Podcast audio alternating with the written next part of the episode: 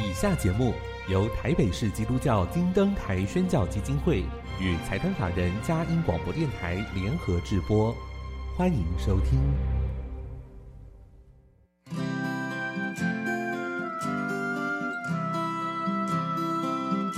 在现代紧凑的生活节奏里，以爱建立和谐的家庭生活，以喜乐专业的态度投入服务。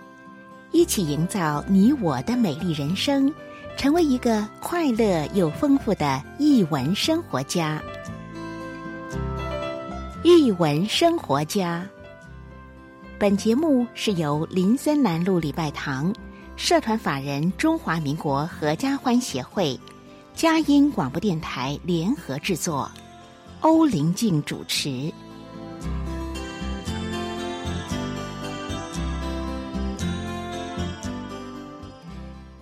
这里是佳音联播网台北 FM 九零点九，桃园 FM 一零四点三。各位听众朋友，大家好！您现在所收听的节目是《艺文生活家》，我是节目主持人林静，很高兴跟您在空中相会。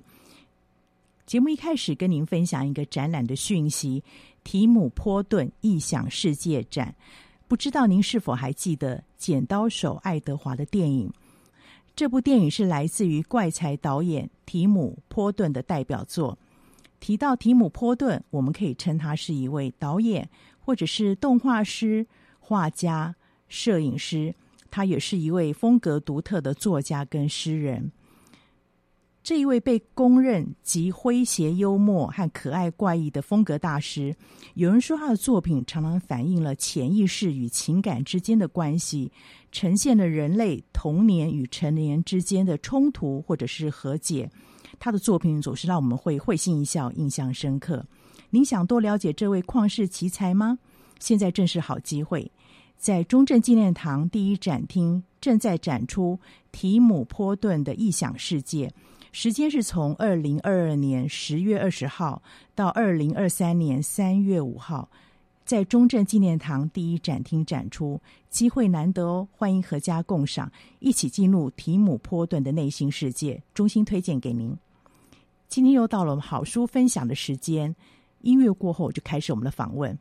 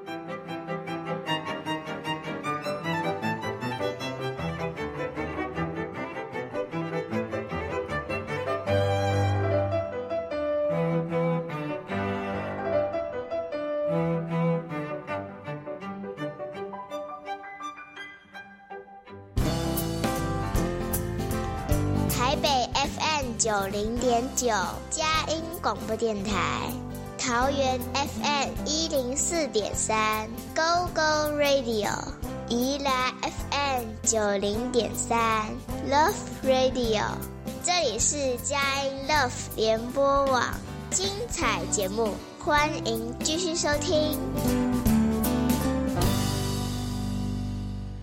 欢迎回到一文生活家，我是节目主持人林静。今天非常荣幸再次邀请了小麦田的总编辑巫维珍小姐来到节目分享。上个礼拜您听了我们的节目，一定很受感动。原来小说映照我们人生，少年小说真的是老少咸宜。可以带给我们这么多的滋养，所以今天特别再邀请了维珍总编继续我们分享小麦田的好书。那今天这两本好书很有趣，都跟动物有关哦。所以呢，喜爱动物的朋友，或者是对动物不熟悉的朋友们，更不要错过这一集，会打开你的视野。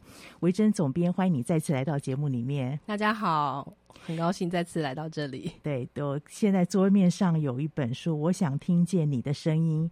啊，我看了以后很触动我，因为它跟一个流浪狗有关系，对不对？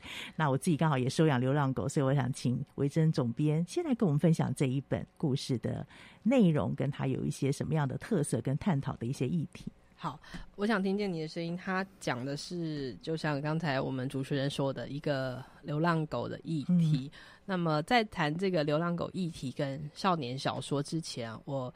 也想要分享一下，其实这个故事的主题当然是关于爱，对，只是爱的形式会有很多种。种那对。那我就不禁的联想到，呃，今天我们要谈这个动物的爱嘛，嗯、我们也想谈谈，呃，想到我们呃之前做过的几本书，是。像许愿树，它谈的是一个、啊、怎么说大树大树植物的爱这样子，一个大树他如何去面，他在这边生活许久。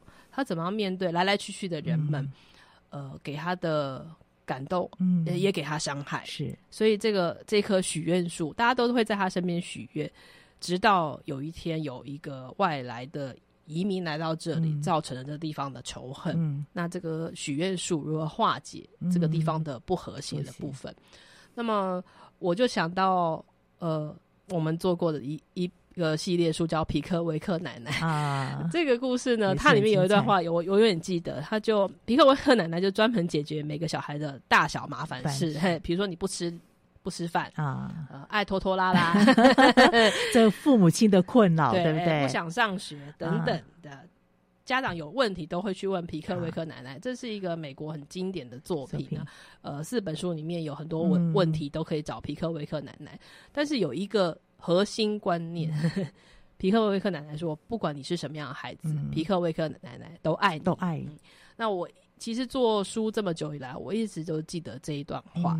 嗯、呃，这段话不会因为它是一个教条，或是是因为一个好像理所当然的事情而而被记住，是因为看过这么多的难题在发生之后。嗯皮克威克奶奶还能够说出这样的话，不管你发生什么事情，我都爱你。其实他会解决所有孩子的难题，也都是因为那个信念，对对对，而出发的。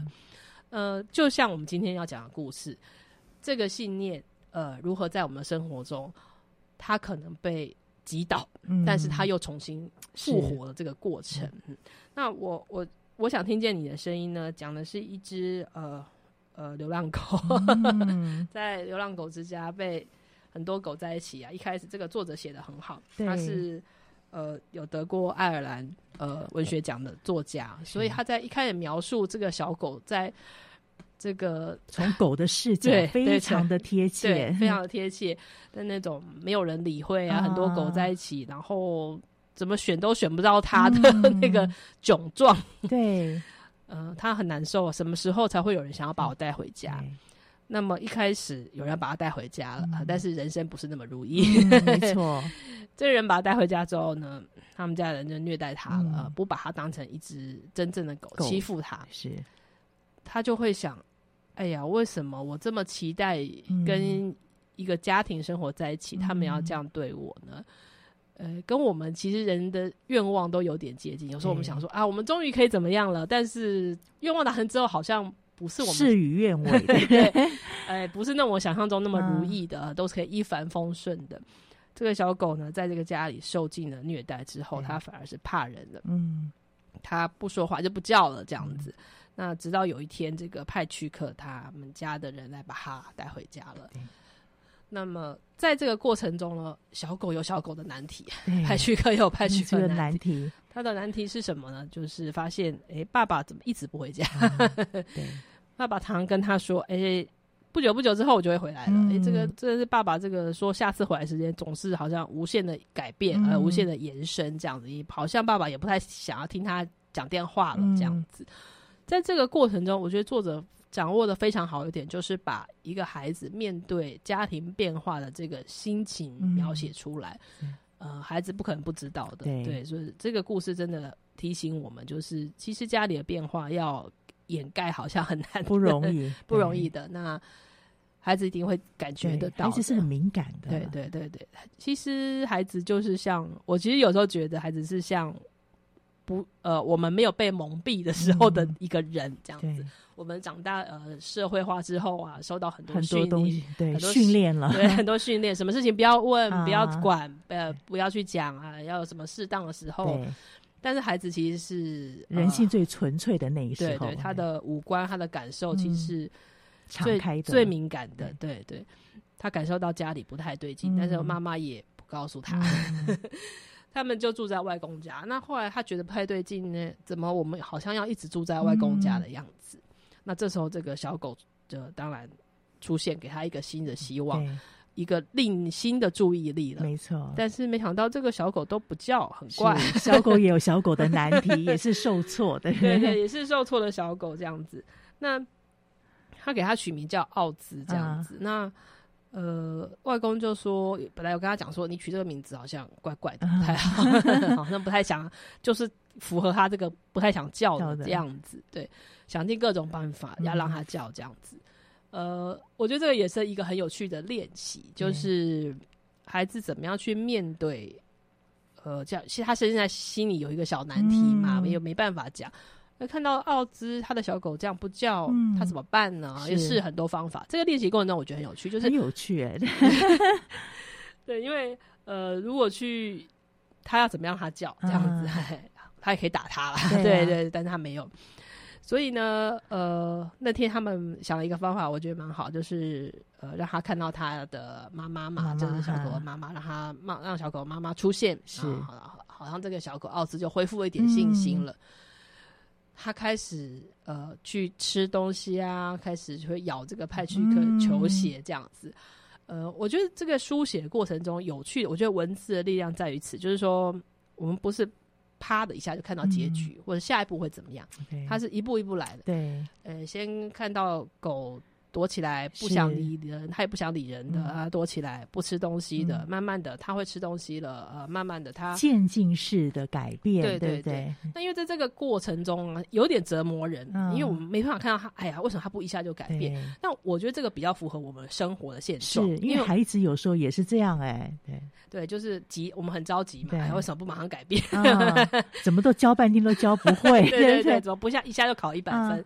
嗯那我觉得这个比较符合现状的描写，就是说，呃，派屈克他面对这个小狗的改变，嗯、他得一步一步来，啊先怎么样他才可以开始吃东西？开始吃东西之后呢，结果他又开始咬我的球鞋。啊、当然，这是一个好的改变，愿意愿意走出来这样子。然后、呃、看到他的妈妈来了，他也开始叫了这样子。嗯、呃，的确是有点折磨人，因为一步一步来的。嗯、但是生活上的确也是如此，我们面对很多的变化。很少幸运的时候，我们会马上就达到我们的目标。大部分时间都是练习，练习一段时间，所以有很多的挫败，对不对？对。那这样子的挫败呢？呃，我觉得在这个故事里面是很很有趣的，嗯、很写实的。那我相信有养过呃有养过狗的，可能更有经验。那我觉得给呃。给我们的童书读者呢，也会有一个呃经验的对照，因为大家一定更有如果有养感同身受，对对，感同身受，对或是说，哎，给好不好？很多小朋友会说，哎，其实我们家不是这样子。对对，或者是说，我们想象，如果我们领养一只狗，感觉、嗯、感觉它来我们家就会很快乐啊。其实你要付代价的。对对，对，我我很喜欢他那个有一段时间，他不是教他怎么吃东西，要出来的时候他还自己去尝那个味道。啊、对对对，对，我就想说，之前因为因为自己养狗嘛，不要让狗吃太甜，控制它的体重，所以它的狗饼干我们自己都吃过，到底是什么滋味？就跟里面的很接近。对对，就是呃这个。呃，练习失败，练习失败、嗯、这个过程中，呃，我觉得给呃大家一个呃、嗯、给读者一个预告，哎、欸，比如说家里想要养宠物的朋友，他可不可以忍受这个过程？对。对，因为常常以前我们爸妈都是不给我们养的，说哎、欸、你不你不会照顾他这样子，在给孩子一个过程中，所以呃小狗会带来。呃，一个快乐可能会有一些不方便，但是也是有快乐。你怎么样在过程当中去拿捏的合一？对，尤其是在快乐的陪伴中，嗯、你要负起责任。我觉得这是给一个呃大家的一个真正的生活的教育，嗯、就是所有的事情你要负起责任的。这样，那么当然最重要的是这个孩子他自己面对的他父母的问题，嗯、是他最大的打击了。呃，他当然渐渐发现了，呃，爸爸已经可能有另外的有有另外的对象了，父母要离婚了，这样，那妈妈很也很难说出口，嗯、呃。我其实，在有一个读者回馈，我也觉得是最感动，也是最难受。他说他也有相同经历，可是他很难对孩子说出口。嗯，那我觉得这也是一个人生不得不的一个选择，只是我们要怎么样把它做得更成熟，嗯，让我们有勇气的去面对下一步的挑战。这时候就换派去克，呃，不说话了。对，那后来到底 怎么办呢？怎么样听到派去克的声音？书名有时候双关语，我想听见你的声音，不单单是狗狗的声音，人有时候也说不出口哦。故事到底怎么进行呢？结局又怎么样？我们先进一段音乐，等下请维珍总编来为我们做分享。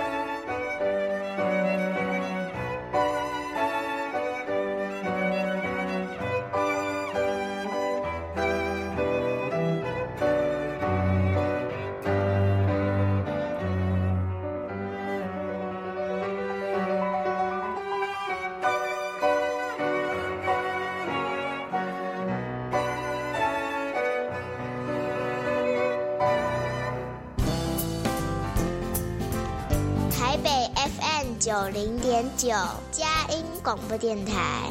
桃园 FM 一零四点三，Go Go Radio；宜兰 FM 九零点三，Love Radio。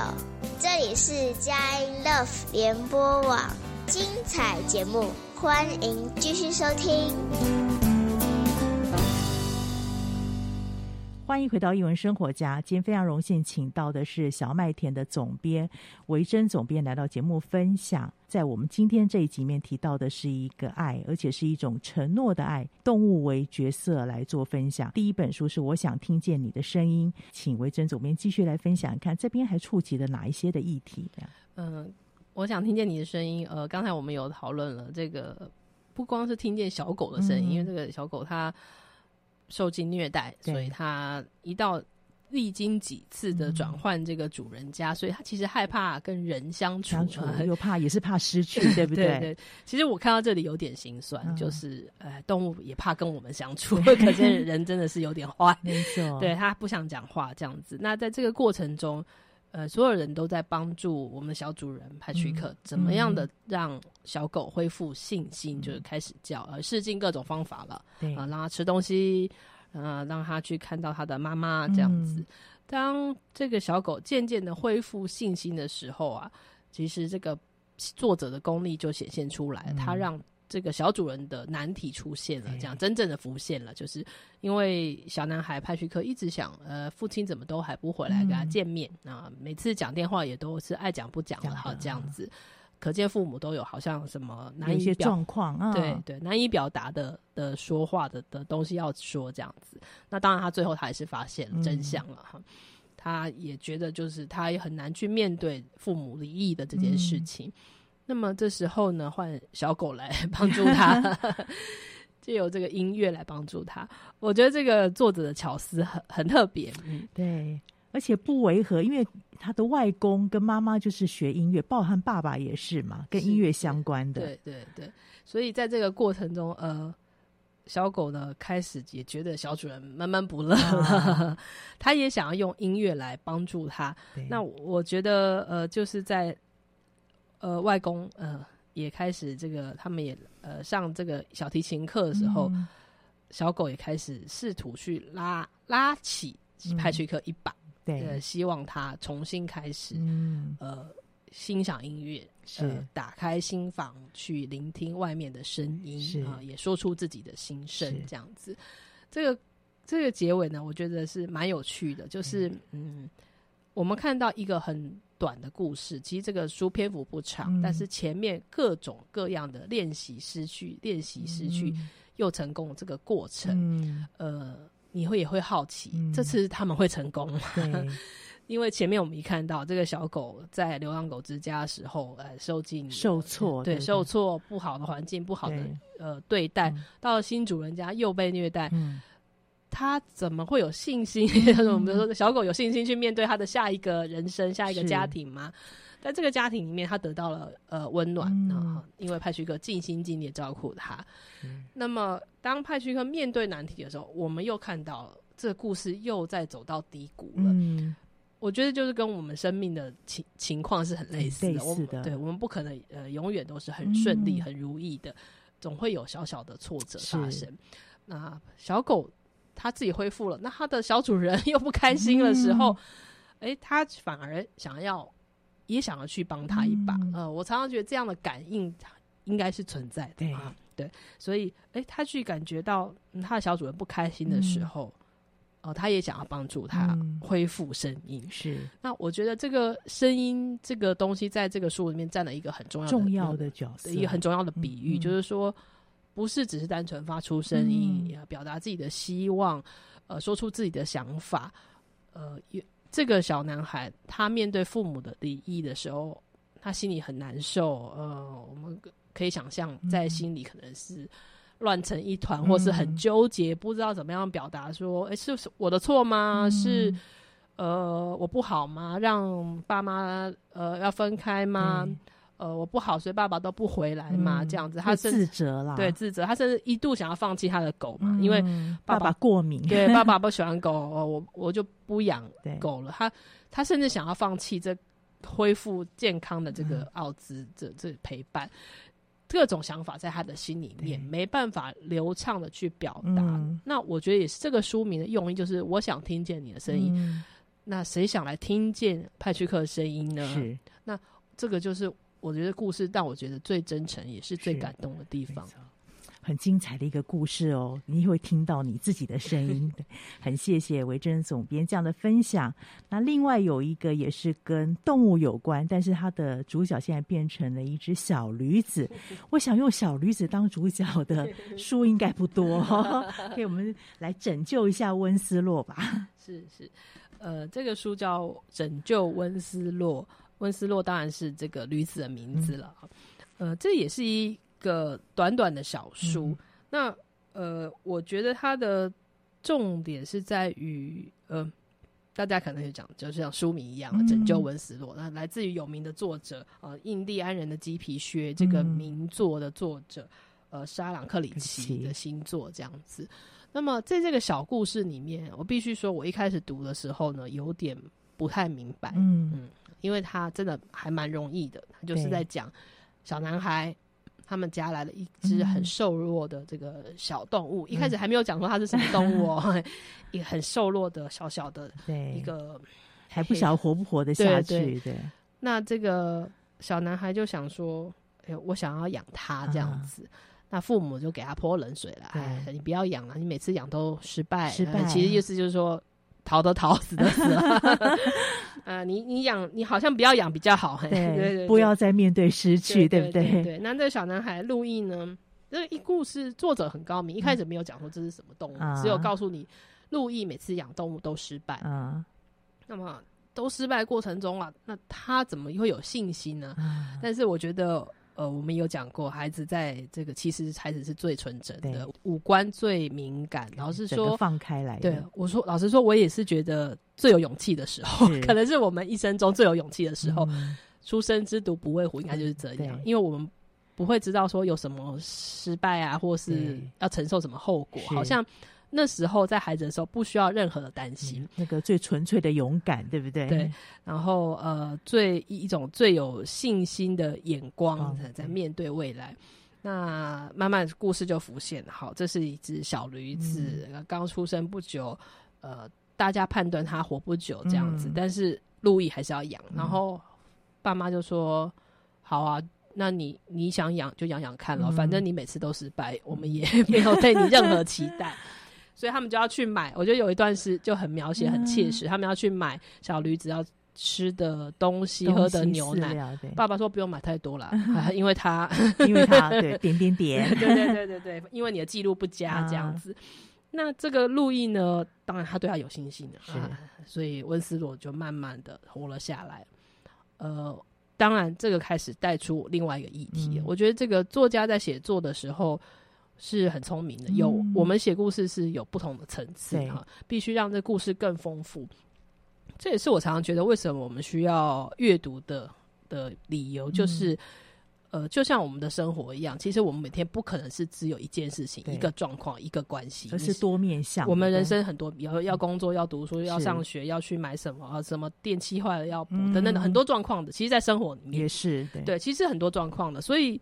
呃，小说也是一样，反映人生，反映的人生。所以呢，我们写作文的时候，绝对不可能写的单一的。对，我觉得这个大家必须要阅读的时候是这样子的，因为阅写作的时候绝对不可能是你只写一个事情状况的。那这个路易的另外一个状况就是呢，他的哥哥离家了，等于是失去了，也不是失去，就是哥哥离家去从军，他要去面对一个只有。没有人陪他玩的这个状况，因为哥哥以前是他的偶像，对不对？对一个很大的支持者，对，是他的偶像，是他的支持，然后给给他很多的指引，对，对很多生活上要怎么做的方向。嗯、那现在他自己照顾这个小驴子，他怎么照顾呢？嗯、那么、呃、班好班上有来了新的同学，嗯、有一个很特别的小女生，这样子。小他们小这个小女生呢，知道她有养温斯洛，也是一副。不相信他的样子，嗯、那大家会开始好奇，为什么他、嗯、这个小女孩也不相信嗯而且她特别强烈，对，她的反应特别，对她的强很强烈，她就是可有点。我其实我每次在读到这个 小女生的一些动作的时候，都想到那种摔的摔了门就走的，或是啊你养不活啦这样子，没错，都讲那种酸话的，对对对。但是我们就很好奇，她为什么这么激动，这么敏感这样子？呃，所以故事就开始分成不同的线，嗯、一个是他要怎么样照顾温斯洛，嗯、一个是哎这个路易他怎么去想象。他的朋友啊，怎么来跟他一起看养动物这件，这件事情？那么，我觉得在一个故故事里边，就是说，路易呃，这个小路易子虽然活下来了，嗯、但是有一天他又生病了，嗯、然后要给他打针啊。那么兽医就问跟路易说：“你要给他打针哦？”嗯、哦，他说：“路易说，我怎么敢 自己打针都不敢了。”是。但是我觉得这个地方让我很感动，就是。陆毅因为这个责任，他必须学习勇敢。嗯、对，这让我其实我刚刚有说，一开始我看这个故事的时候，没有什么特别感觉。但是在读一次之后，我有被这个作者惊艳到，是因为在很短的篇幅里面，你要书写这么刚才我们讲、嗯、很多的事情，很多的事情，你又要怎么样在其中一个地方对，对，要怎么样在其中一个地方，会让你觉得心里有一个。震动的感觉，说：“哎对、欸，对啊，我自己都不敢打针，嗯、我怎么样去帮我动物打针？而且还是个孩子，哎，对对。但是我觉得他的父母也是很勇敢，把这个责任交给他。交给他，你既然要要养他，你就要为他料理所有的事情了。所以这个路易就开始学习打针喽。嗯、那我觉得这个过程让我觉得做的是一个层次一个层次来的、嗯、啊，他先。要去敢不敢养它？对、哦，然后呢，它活下来了。嗯、结果，哎，活下来也不是很顺利嘛。它有生病的时候，你要不断的考验过来了。对，对你就就像我们经营人跟人之间的关系一样。哎、嗯，如果对方生病了，哎，你怎么样去、嗯、呃告诉自己，哎，我要陪他呢，还是不要陪他？那么路易很勇敢，他就呃学习打针，啊然后然后帮呃温斯洛慢慢的恢复了哈。那除了这个恢复。温斯洛的这个身体状况之外，真的艾莉没有惧怕，他还好多的事情在这里面看到他的品格跟里面意涵，还有哪一些呢？我们先进一段音乐，来请总编继续为我们做分享。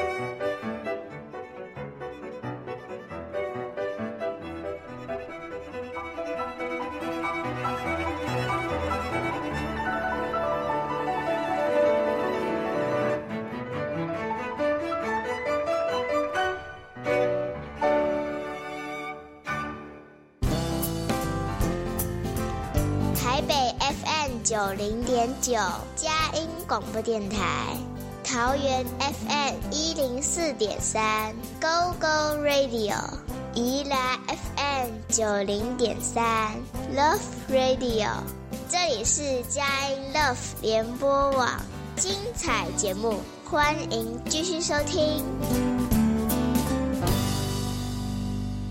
欢迎回到《一文生活家》，我是节目主持人林静。今天非常荣幸请到的是小麦田的巫维珍总编。来介绍好书。刚刚我们提到了拯救温斯洛啊，这一个小驴子的一个过程，真的是让我们很惊艳。小男主人怎么样来克服自己的困难，帮助这个温斯洛让他恢复健康。当这恢复健康，不是只有活下来而已，过程当中也会有一些病痛，就好像我们人生一样。那刚才休息时间也跟维生总编在分享，我觉得这个作者呢本身真的也很好的写作技巧。这本书虽然不是以时间的顺序有时候会插进一些事件，好像我们生活当中会面对好多不同的事情出现，不在自己的预期当中。但是他非常信任读者，也因为他的写作技巧，我们跟着他一起，不管是脑补或者是呃跟着他整个情绪叙事的方式，都可以进入他的情境当中。刚才我们有提到这个温斯洛的被拯救，其实对大家来说是个奇迹，因为路易的。父母都不相信他可以真的救起一个动物，而且这个动物还没有逃跑了，因为以前他救的动物都不成功的。那呃，在一个大家都不看好的状态下呢，路易不但呃好好的照顾温斯洛，甚至在温斯洛生病的时候也守护着他。嗯。我觉得这个是一个呃故事的另外一个警示，对我们跟另外一个呃动物家人呃人们相处，你要负起责任。嗯，没错。呃，那但是你负起责任，你也要拥有勇气，是呃，要有责任感。那我觉得他也去关照到这个不同的面相，嗯、呃，不是照顾他就是一定是不好的或是难受的事情。路易也在从学习照顾他的过程中，嗯、自己也获得信心，而且。他也感到这份责任而带来的快乐，没错。而且我觉得他也回溯到他自己也是早产儿嘛，对，就是开始把他过去出生那个状况也带出来了。对对对，我也很喜欢这个过程，嗯、就是说，哎、欸，他去想想说，哎、欸，不知道我在早产的时候，我爸妈是不是也是这样照顾我？这样子，他开始去呃反思这个呃自己有过的，嗯、呃得过别人的照顾的那个连结性，对，对这个感动。那么，当然里面我们刚刚有讲到一个很特别的同学，就是诺拉。诺、uh, 拉这个女生常常会来看呃温斯洛，可是你会觉得她很奇怪，uh, 因为她常常来看他，但是又好像爱看不看，看一下就跑走这样。嘿嘿。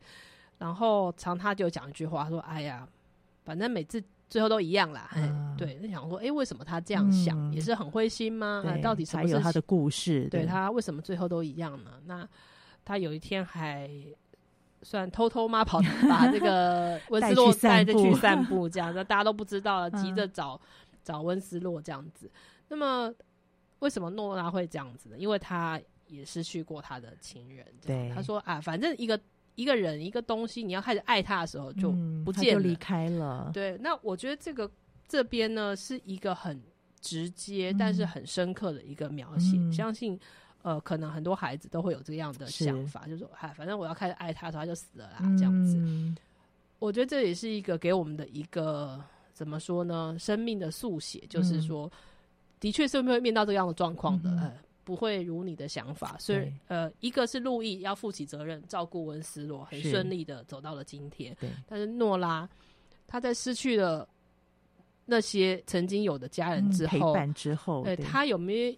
他也正在要准备建立另外一个信心，嗯、所以他只敢带他去散散步，嗯、呃，然后偶尔给他一个呃食物说，说啊，可能他想吃啦，嗯、反正我不想太爱他了，很可爱。有的孩子会这样，对对对，我觉得就即便到大人，我们也会这样。啊、我不想太关心他了，嗯、对。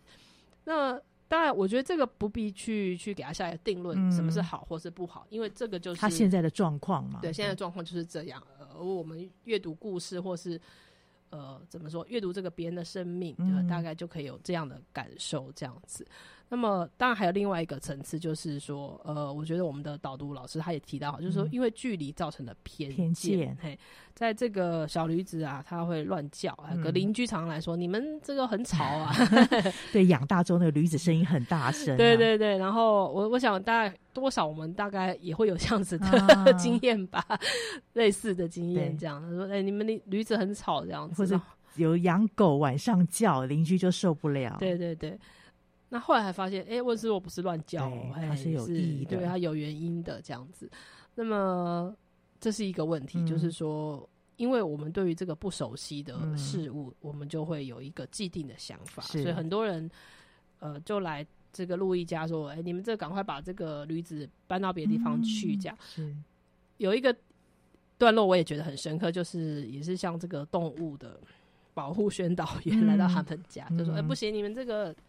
呃，要那个讲法规啦，不去看动物，对，他连看都不看他一眼。嗯、然后路易就想说，哎、欸，将来我也会变成这样的人嘛？嗯、这样子就是孩子会去思考，就反正有人有人投诉，我就来你们家说，赶、嗯、快把他移走，对 连看也不看他一眼，嗯、不了解他是什么样的状况。嗯、路易也会想说，哎、欸，大人都这样嘛，然后我以后会不会也这样子？嗯，嗯，那么当然后来知道小驴子是有原因才叫的，这样子。那么，呃，在这个过程中呢，我们可以看到故事有很多不同层次的转现。嗯、呃，本来我对养故养动物没信心的，嗯、呃，路易开始产生信心。本来他的朋友诺拉也没信心的，嗯呃、但是他怎么样借由一个呃，算是媒介吧，我们怎么说？对这个温斯洛来重拾他对朋友跟动物的信心，愿意付出的对对对。还有人跟人的关系也没有信心，因为邻居就是不停在。检举我们，嗯、人跟人之间也失去了信心，这样子。但是最后呢，呃，路易还要面对一个更大的关卡，嗯、就是呃，温斯洛渐渐长大了，嗯、呃，不可能一直永远的养在他们家了，所以他要面对一个放手的抉择。呃，其实读到这里，我真的是蛮难过，因为应该是联想到呃，生命中我们会有很多类似的经验，所以我会说，其实呃。童书，呃，小孩子啊是最纯真、嗯、最能感受世界的时候。其实童书也是，嗯、很多大人在回过头来看这些青少年或童书的时候，嗯、会觉得说：“哎，原来生活就是这样子。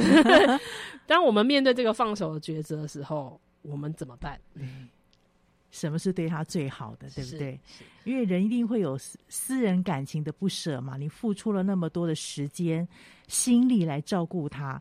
然后，可是什么是对这个驴子是最好的？对，對，那么我觉得这个路易在学习长大的过程中，嗯、这个决定会让他开始思考。他当然不想让他走，嗯、因为好不容易养活这个动物，可以刷新他的记录了，就从此再也没人敢他说你养不成了。是，结果有人居然说要把他送走。对。那可是也证明他不是乱叫啊，他他是有原因才乱叫，所以这证明说他是一个成熟的 女子，他是有能力的哦，分辨的，对对 对。但是后来路易发现那个有人是需要温斯洛的啊，所以呃不是在家里，我们不是在家里，我们好好就好了。嗯，我们他可以对别人有所贡献。呃，那我觉得这个作者把这个，我相信他对动物一定很了解，才可以把。这个动物它要生活的情况、嗯、啊，它可以有什么样的贡献跟表现，来让它融入在这个故事里面，嗯、然后显得路易他可以去思考。哦、呃，我们不是我们两个在家里好好就好了，就是原来温斯洛在别的地方会可能更快乐，而且成就他来到这个世上的使命。对对对，有他他能够付出。嗯其实也是一件好的事情。事情那我觉得这有点伟大，就是 一个小男孩，他要去呃认知到说他要放手。嗯、那这个也不是悲伤的离开，是原来我们温斯洛算是一个我们家的呃什么。希望这样子，我们可以光哎，跟我们讲老的讲法，就是什么光耀门楣。对，但是虽然他必须忍受这样的分别，我觉得有时候对父母亲也是一样。哎，那孩子大有他自己的世界，对不对？有他自己要合适他成长的一个环境，我们也要学习放手。对对，对，那因为我觉得呃，路易看到了他温斯洛在。呃，别的地方好像更能够展现，或者他的生活的呃地方是更大的，而且对更合适他啦，不管是居住环境或是刚才总编讲的，更符合他自己来到这边可以有的功用。对对，他有他的角色跟他的责任，他的工作这样子，不是呃待在家里就好的这样子。嗯、那我觉得这样的学习的放手是蛮蛮伟大的，然后。呃，而且也不很不容易。最后读到最后，其实也会有一点呃小激动，因为哦，原来呃，其实人的情怀跟呃可以如如此的改变的。是，从、呃、他他原来只有一个小小的愿望，就是希望温斯洛可以活下，来，但是没想到温斯洛可以做这么多的事情。事情对，所以好有趣，我觉得。虽然说是童书青少年的小说，没想到也可以让我们大人读了之后，同样有这样的感应，真的是很有魅力的书。对，呃，其实我觉得这个做童书跟青少年书，呃，对于我自己有一个很大的启发，嗯、就是呃，在编辑或是阅读的生活这么多年来，看过很多，当然是呃大人的小说、翻译的小说、成人的华人华文的小说。在看到做童书的时候，其实会让我耳目一新。嗯，呃，我们要去重新思考故事跟阅读要带给我们的是什么。对，呃，因为很多人可能已经放弃阅读，或是失去了阅读，或者他认为啊，我每天的生活已经够疲惫了，嗯，没办法再去阅读。可是我每次在看这些呃小说的时候，我都觉得好棒啊，嗯，心里有一种说。有这样的故事可以陪伴我，真好。因为在经过呃社会化历练，或是更多阅读之后，嗯，有一种更纯粹的东西在文字里，嗯，呃，让我们可以更加的去想象，嗯，甚至是呃对应到自己的生活。嗯，那么，甚至有时候我会觉得说，哦，原来呃我们会有一些悲伤或是快乐的时候，哎，原来其实，在呃，小孩的，就是童书的这个世界里面，它可以有不一样的呈现方式。嗯、那或许我们换个角度思考，我们的生活也会有所不一样。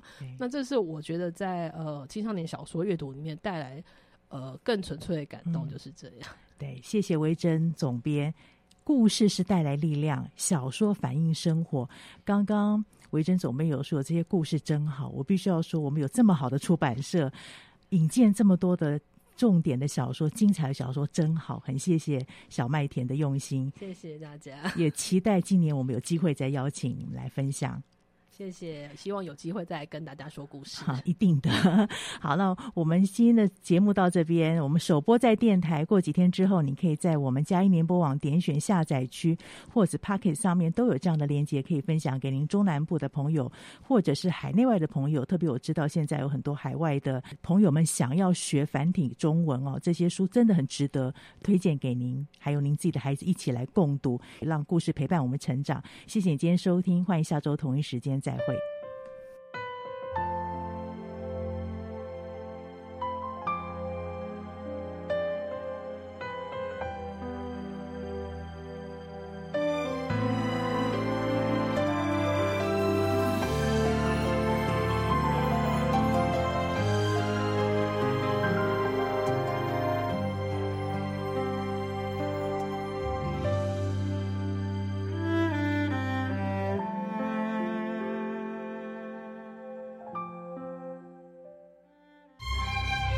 上节目由台北市基督教金灯台宣教基金会与财团法人嘉音广播电台联合制播，谢谢收听。